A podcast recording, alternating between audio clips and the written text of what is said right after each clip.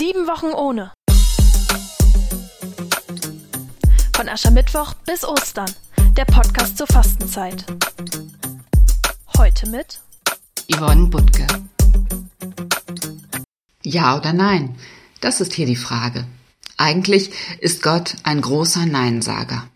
Zu Adam und Eva sagt er, nein, ihr dürft nicht länger im Paradies bleiben, und dann macht er ihnen Sachen zum Anziehen, damit sie draußen überleben können.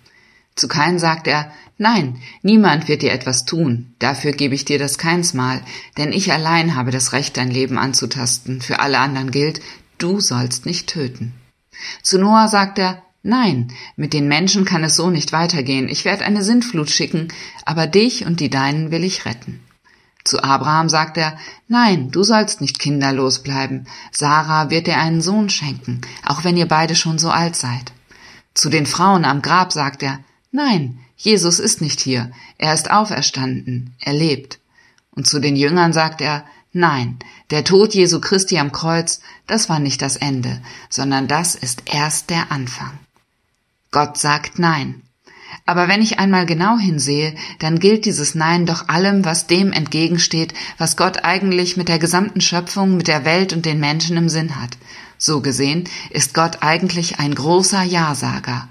Gott sagt Ja zum Leben. Sie hörten heute Yvonne Butke.